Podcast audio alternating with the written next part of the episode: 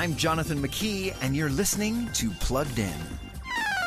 Video gamers today have tons of options. One popular platform with those with a personal computer is Steam.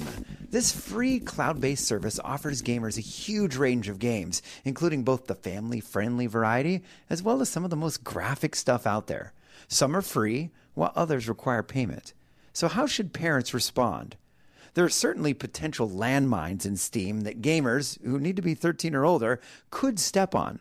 That said, Steam also offers sophisticated parental controls to limit what young gamers can and can't have access to. Like so many portals to internet content these days, the key to enjoying Steam safely is parental engagement and wise use of these content control filters. For more on those screens in your kid's pocket, visit us at pluggedin.com slash radio. I'm Jonathan McKee, author of Parenting Generation Screen, with Focus on the Family's Plugged In.